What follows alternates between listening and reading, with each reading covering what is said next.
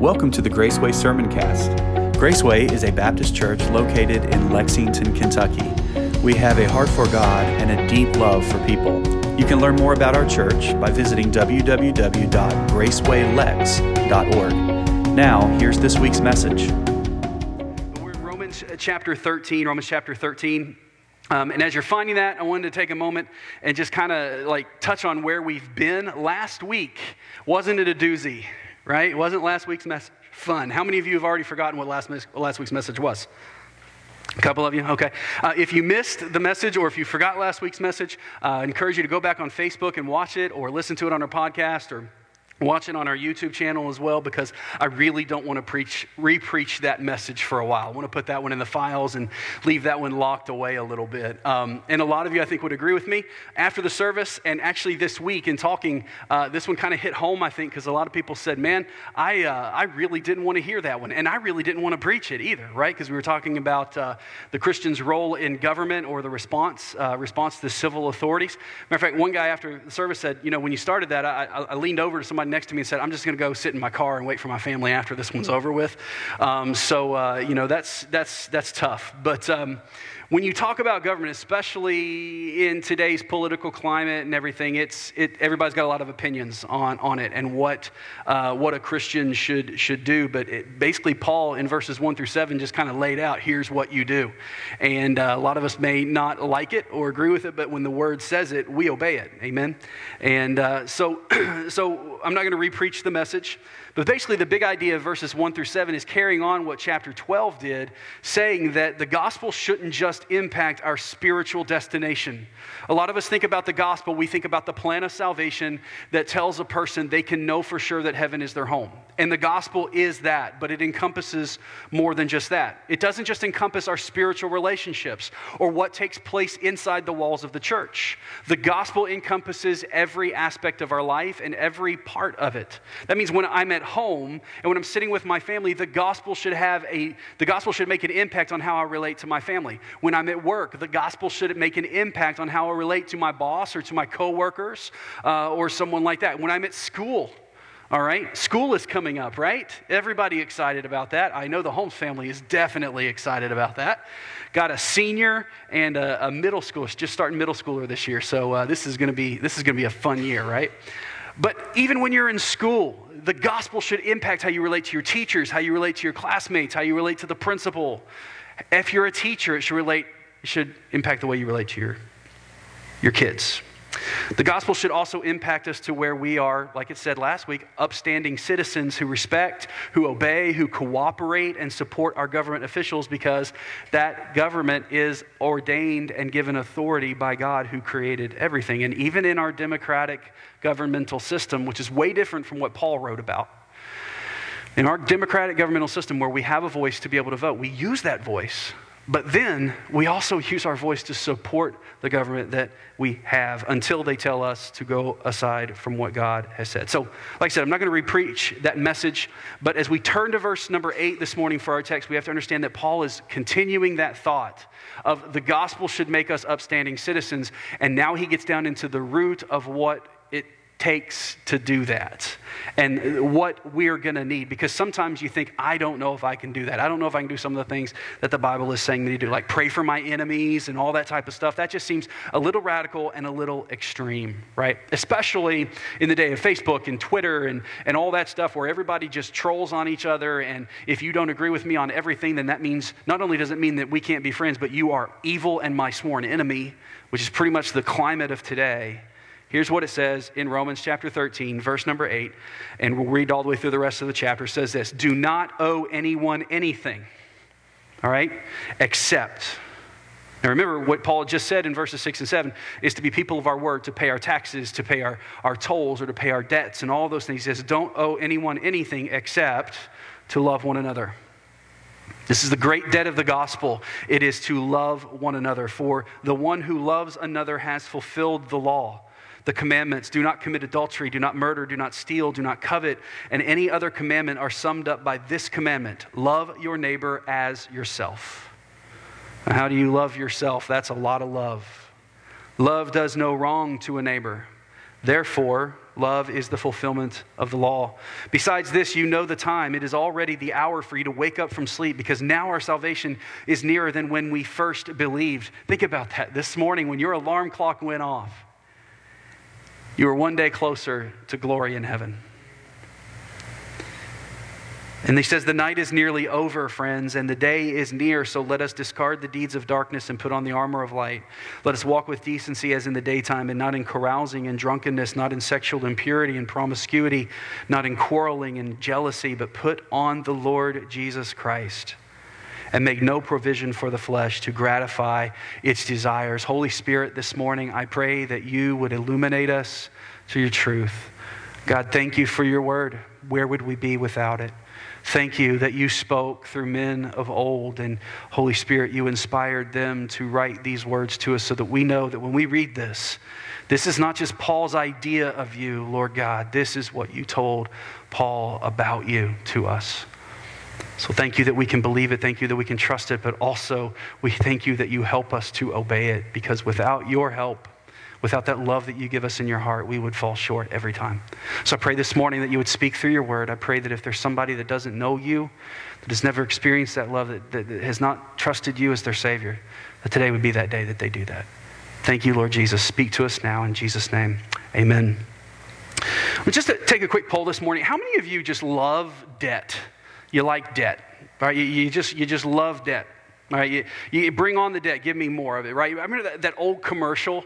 You remember that old commercial, the guy that's like mowing his yard on his riding lawnmower, and he's like, Do you love my house? It's beautiful, isn't it? He's like, Do you like my lawn? I have the best lawn care provider. I got the greatest mower. You like my car? It's beautiful. He says, How do I have all this? And he says, I'm in debt up to my eyeballs, right? Living the American dream, right?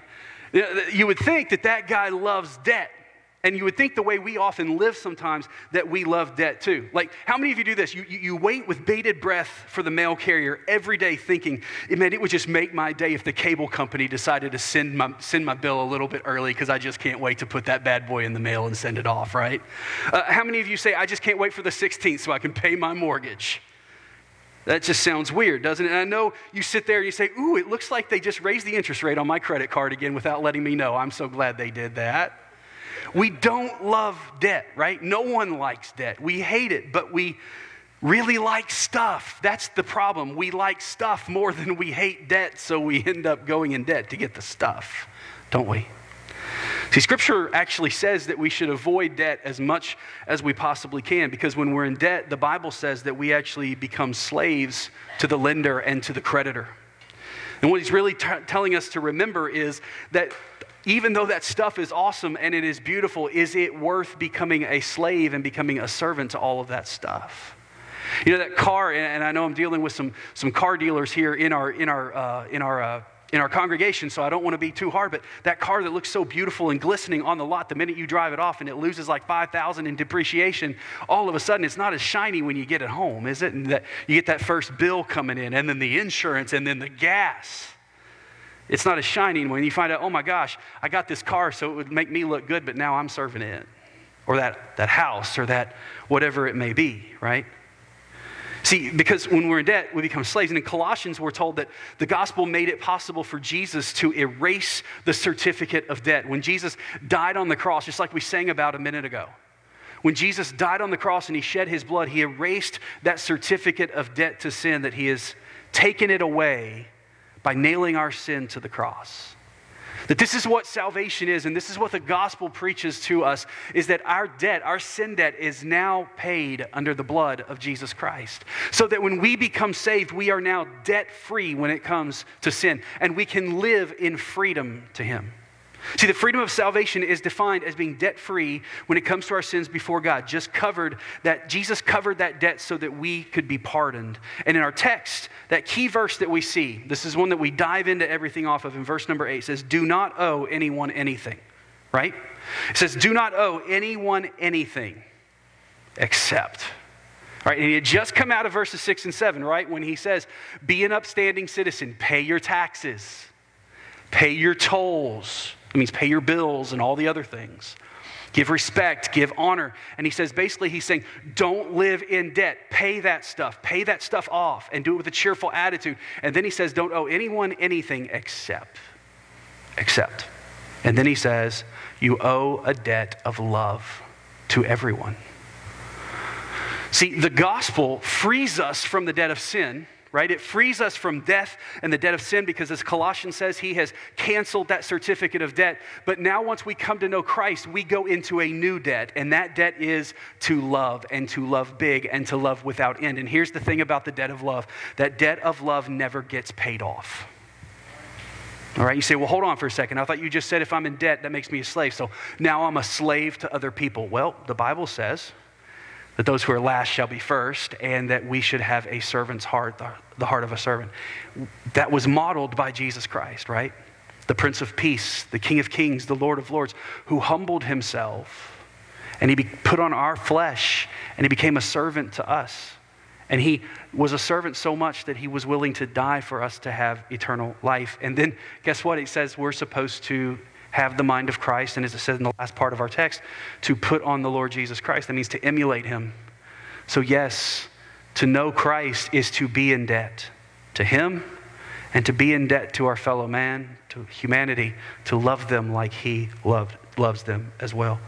See, there's one debt that we're always going to owe, no matter, and that's the debt of love. And it is by love that we meet all other obligations of heaven.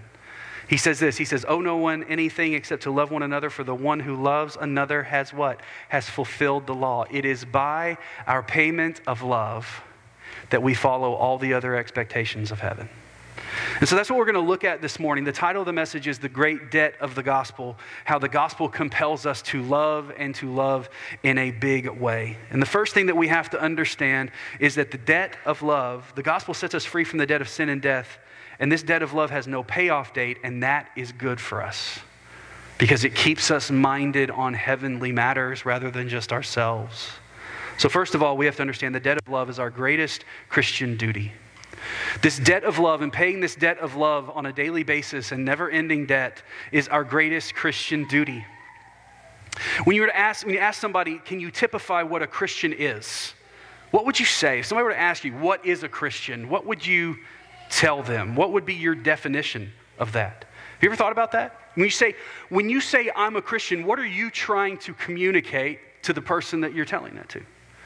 See, in a lot of cases, especially in our, in our culture today, to say I'm a Christian, now it seems like it's kind of a new thing. That sometimes tells people about your politics more than it does about your faith, doesn't it?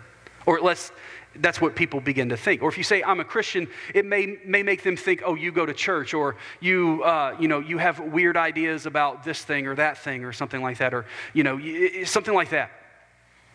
But here's what people should understand when we say we're a Christian is that we love big. Jesus said this By this shall all people know that you're my disciples if you have love one for another. Jesus' expectation of us was that we just love. And God says this if you love people the way I love them, and if you love me the way I love you, then you don't have to worry about all those other commandments and all those other rules that a lot of people look at the Bible and say it's just a big rule book. Because if you're loving me right and you're loving others right, those commandments take care of themselves.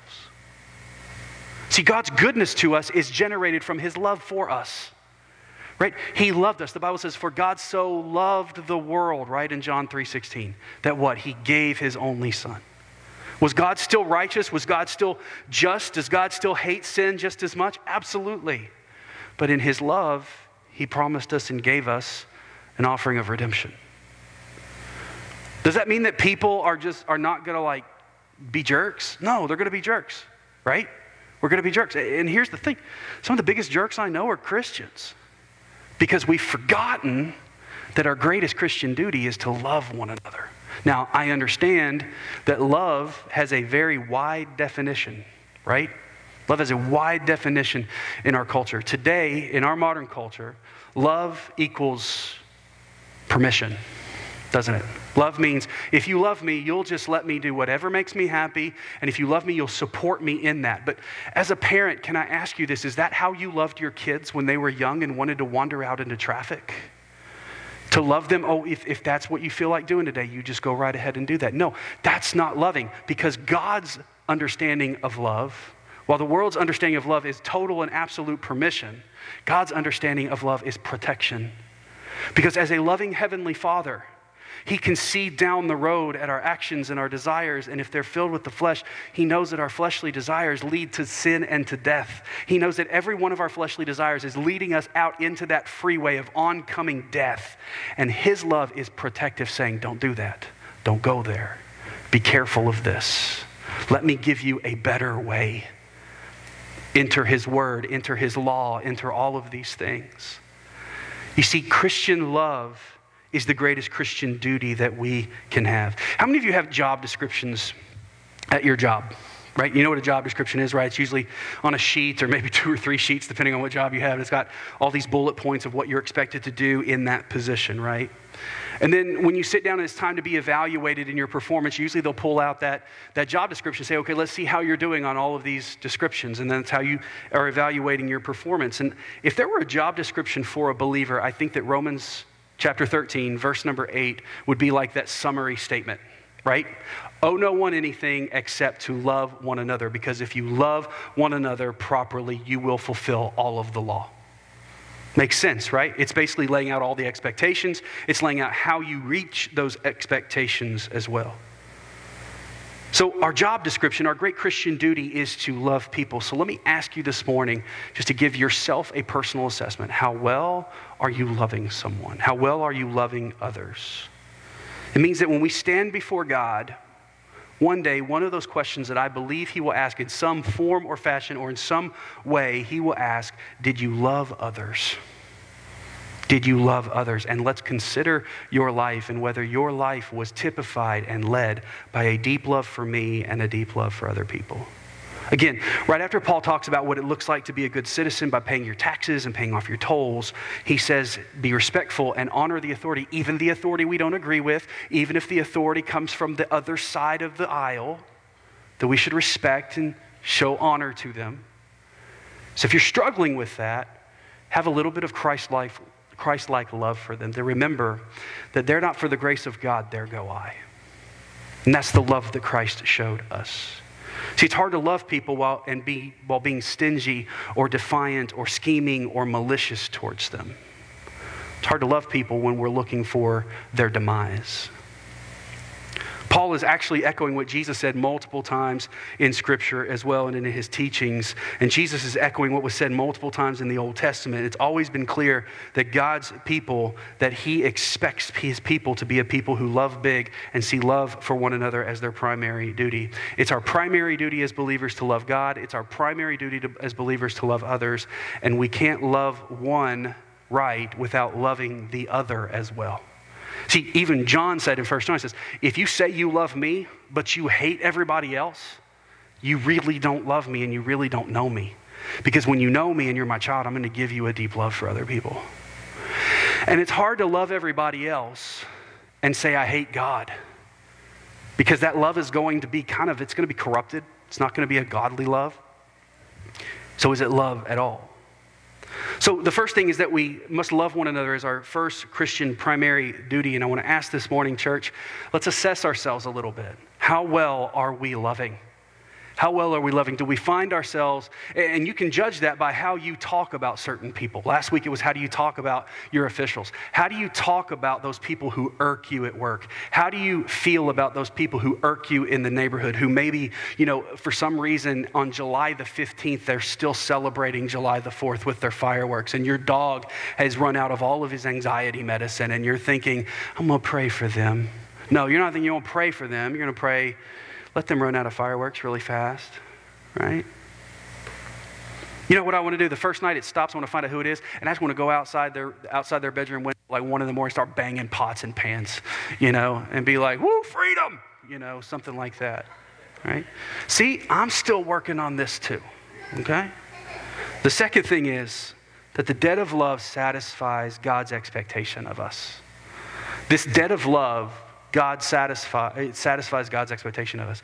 And here's how good God is God knows that His standard, His law, is unattainable. So, for the Old Testament, his unattainable law was met with the sacrifice and the blood of an animal. In the New Testament, it's met with the sacrifice of Jesus Christ. And now he says, in our life, those who've been saved, who've been covered by the blood, here's what's going to guide your daily life. If you would just focus on this one thing, on loving me and loving others like I love them, everything else is going to fall into place.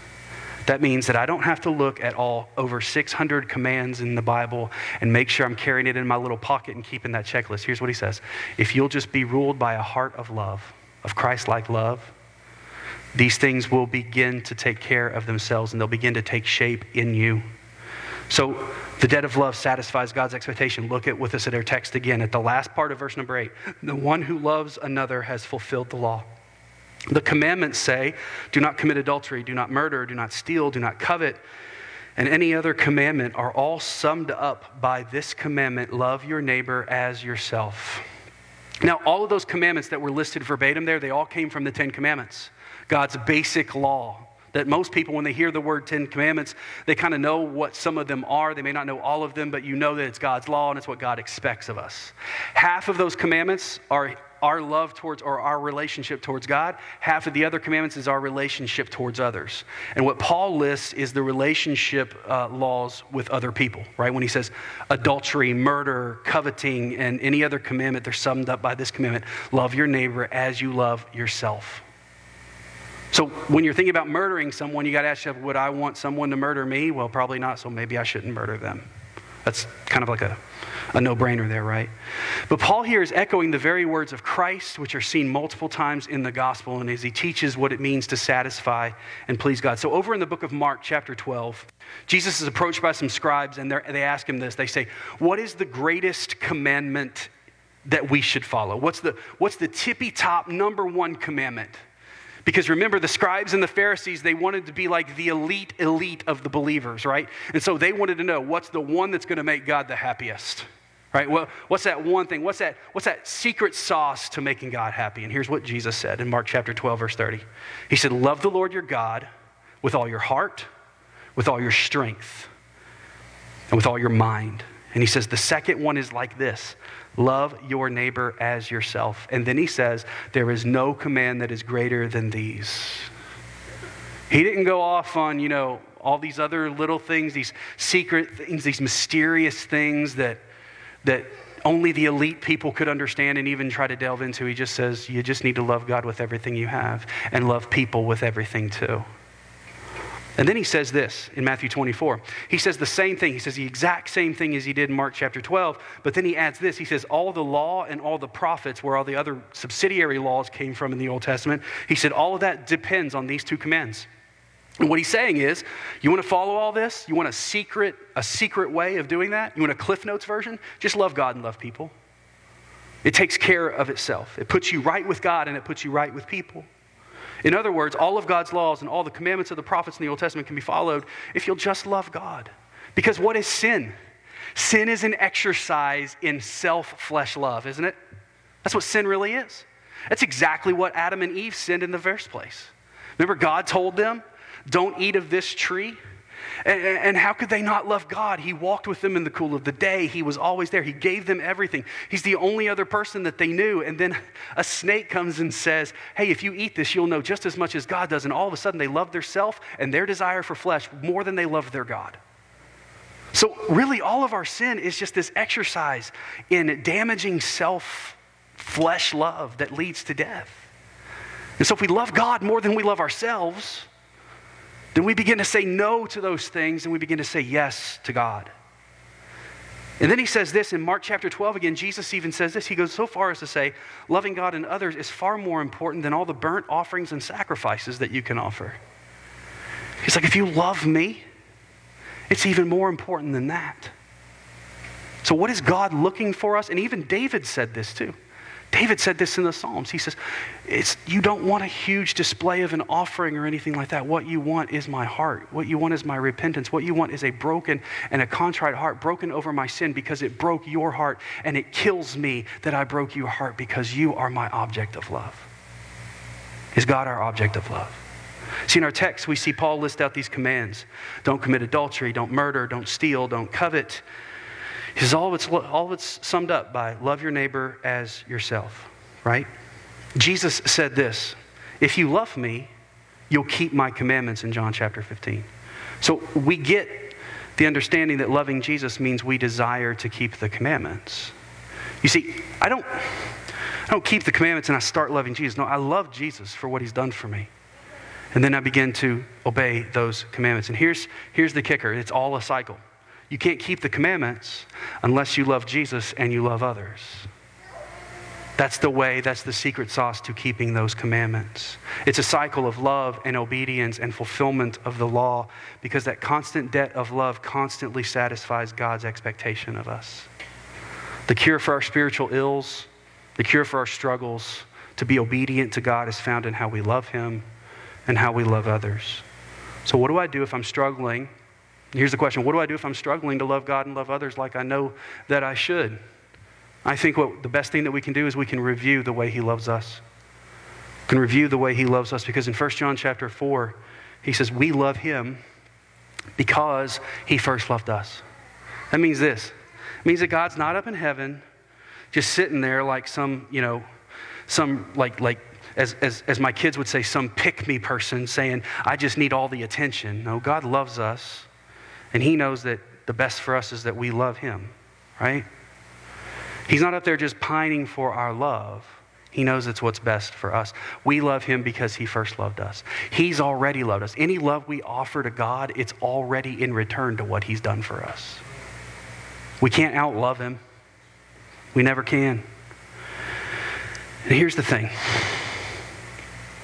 we need to understand that the love that Jesus has shown to us on the cross, dying for our sin, raising from the dead to give us eternal life, always willing to forgive us when we fail and draw us back when we wander, that kind of love should be contagious in our hearts as believers. And God help us as a church and as God's people if we ever get over or get used to or get entitled to the love that Jesus has shown to us right? Sometimes we get so righteous in our thoughts that we think God deserve or we deserve God. We don't deserve God. We are all sinners, dying in our flesh and unlovable before God, but He loved us first. Because the day that that happens, that we get over or we get entitled to the love that God has given us, that's when we begin to struggle with loving Him. And then we think we don't have to love other people because they're way beneath us. So uh, I'm, I'm going to preach just for a second, okay? Just for a second. Because I think this is a trap that we often fall into. See, the reason that we don't love others like we should, the reason we struggle with praying for others like we should, even for our enemies, the reason we find ourselves sometimes looking down on people and judging them and struggling to pray for them and bless them, it's rooted in the fact that we've forgotten just how dirty and unlovable we are. We do. Yet, because of God's love for us, when we were our most unlovable, when we were our most dirty, when we were our most dead in trespasses and sins, because of His love for us, He saved us. He reached down into the pit of sin and despair, and He ripped us from the grip of hell and death, and He placed our feet on a solid rock. And what did we do to deserve that? Were we just so cute and cuddly that God couldn't deny loving us like some cute little grandchild? No, we weren't cute. We were rotting corpses, dead in our trespasses and sins, yet the Father loved us. He looked on us with compassion and gave us grace that we could not earn. And Jesus loved the Father. And when the Father said, Son, I know they don't look like much, and I know that they rejected me, and I know that they continually turn their back on me, but Son, I love them. And Jesus said, You know what, Dad? I love them too. So Jesus wrapped himself up in our flesh and he came to earth and he bled and he died. And when he laid on the cross and all of sin and death and shame and all the hatred of the world was poured out upon him on that cross, and God turned his back, he said, Father, forgive them, for they do not know what they do. That's love. It's like the old song that says, If that isn't love, then the oceans are dry and there's no clouds in the sky and the sparrow can't fly. This is the love of God that He would give Himself for us. In church, this is the love that we're supposed to show to a lost and dying world, to our families, to our coworkers, everywhere we go, and in everything we do. That's what the gospel compels us to. The scriptures tell us in that moment that in act, that act of grace, the debt of sin was canceled for us. That debt of sin doesn't get canceled any other way than what I just described to you. That God and the God the Father and God the Son loved us so much that they would pay the debt that no one else could pay. The debt of love makes us right with God. The debt of love, number three, makes us right with everyone else. Look at verse 10. Love does no wrong to a neighbor. Love, therefore, is the fulfillment of the law. Love does no wrong to a neighbor. You know what that means? Hey, Derek, you can't go bang pots and pans around your neighborhood at the people who light fireworks until Christmas, okay? Because you're supposed to love your neighbor like you love yourself, and you don't do wrong to your neighbor. Not only does Ten Commandments have to do with how we love God, but they also dictate how we love others. In the notes of uh, Dwight Moody's personal Bible, he penned these words about these nine about verses 9 and 10 and how love fulfills each one of the 10 commandments. He says love to God will admit no other gods. Love resents everything that debases its object by representing it by an image. Love to God will never dishonor his name. Number 4, love to God will never rev- will always reverence his day. Love of parents will make the will make kids honor them. Hate, not love, is the murderer. Lust, not love, is the adulterer. Love will give but never steal. Love will not slander or lie, and love's eye is not covetous.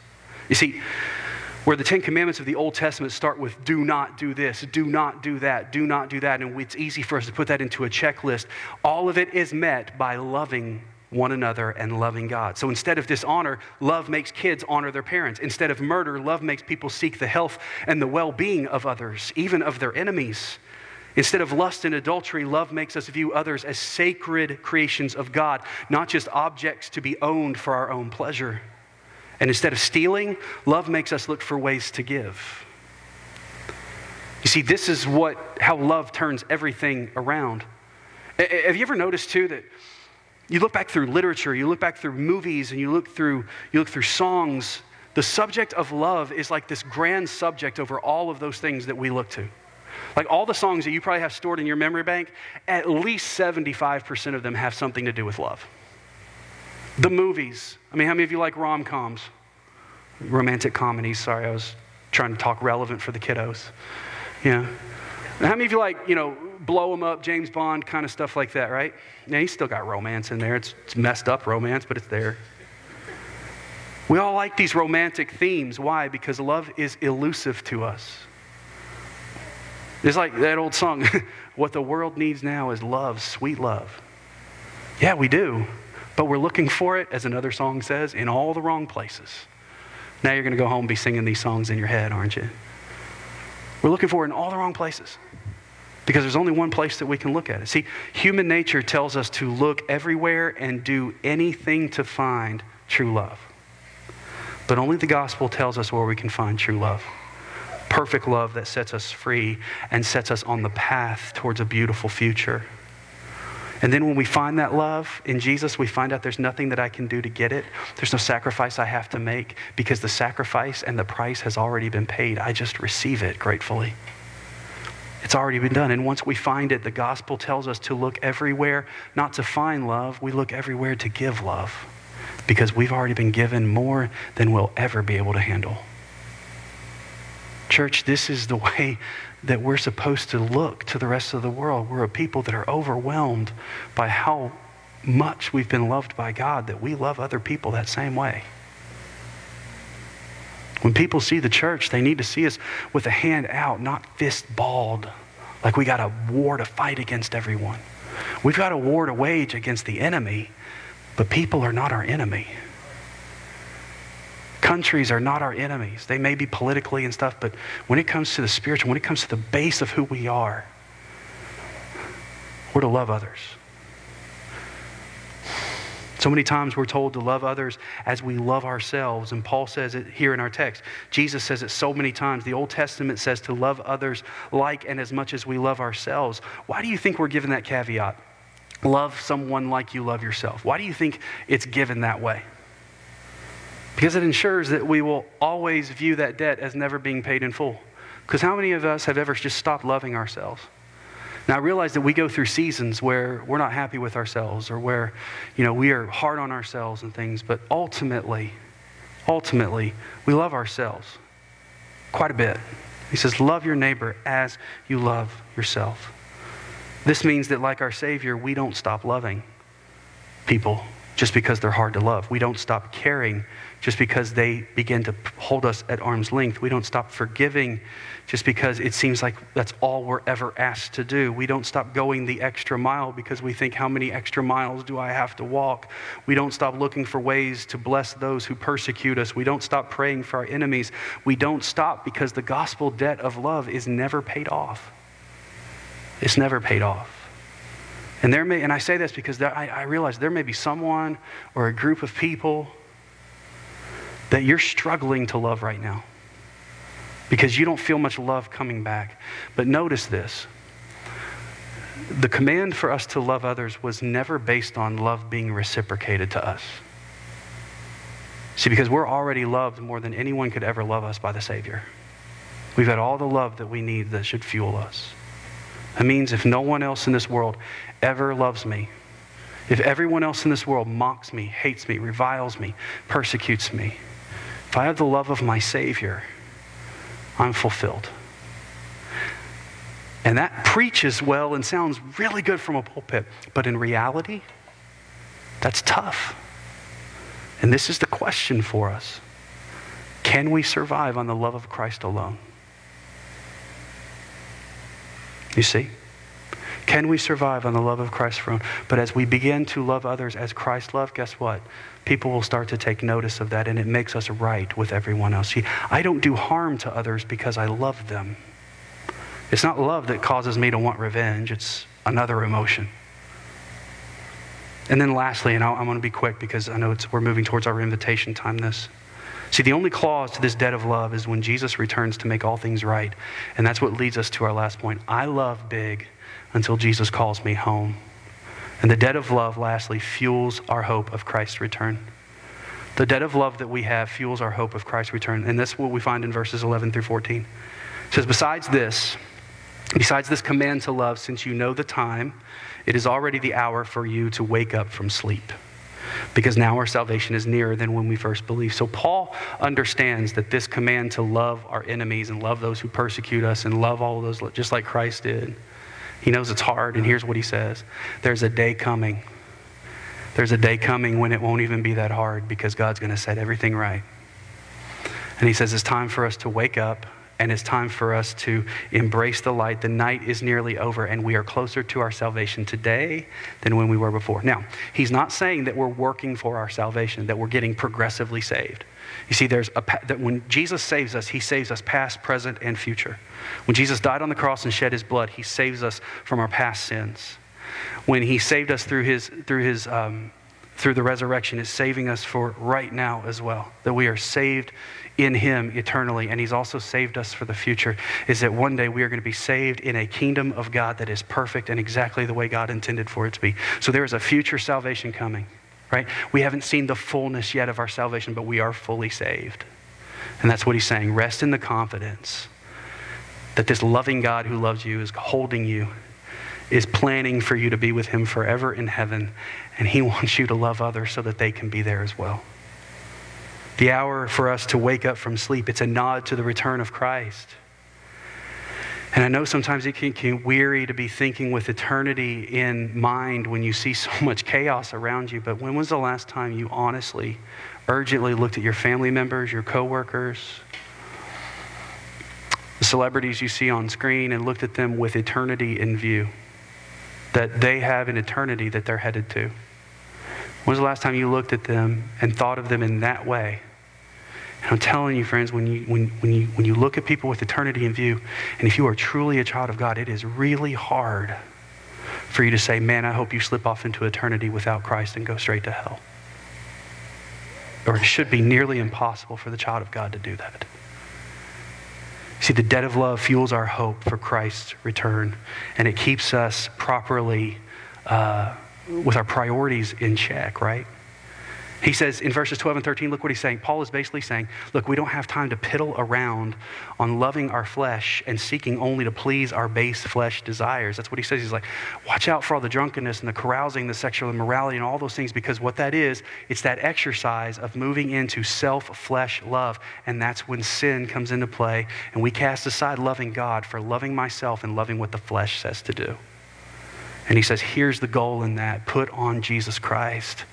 Put on the Lord Jesus Christ. Be Christ like in that.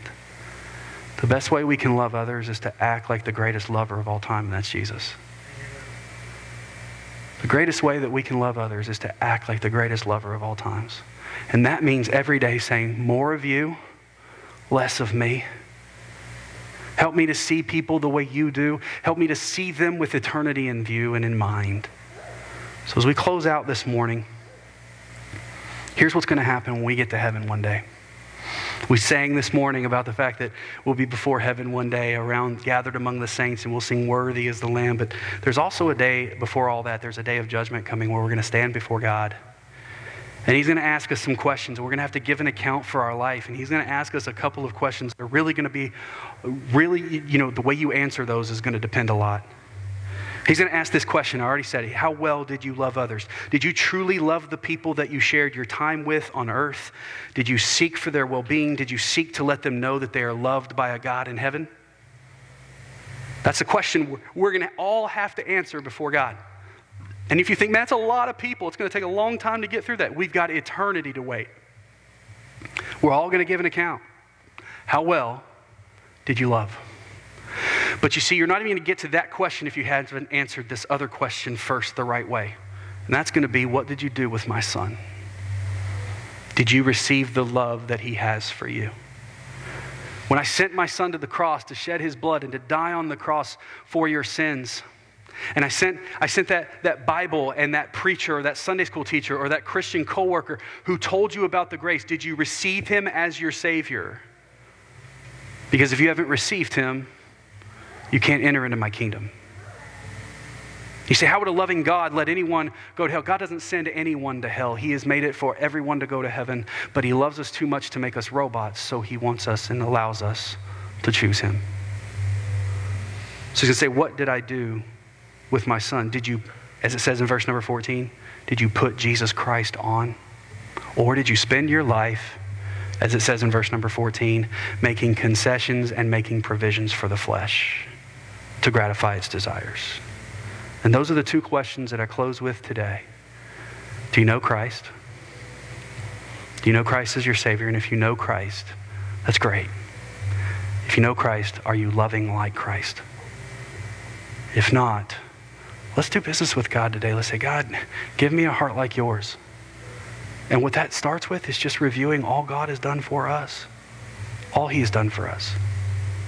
So as we bow our head and as we close our eyes this morning, I ask that question Do you know Christ? Have you received his gift of love to be your Savior? If not, let today be the day. And if you know Christ, have you been loving like Christ?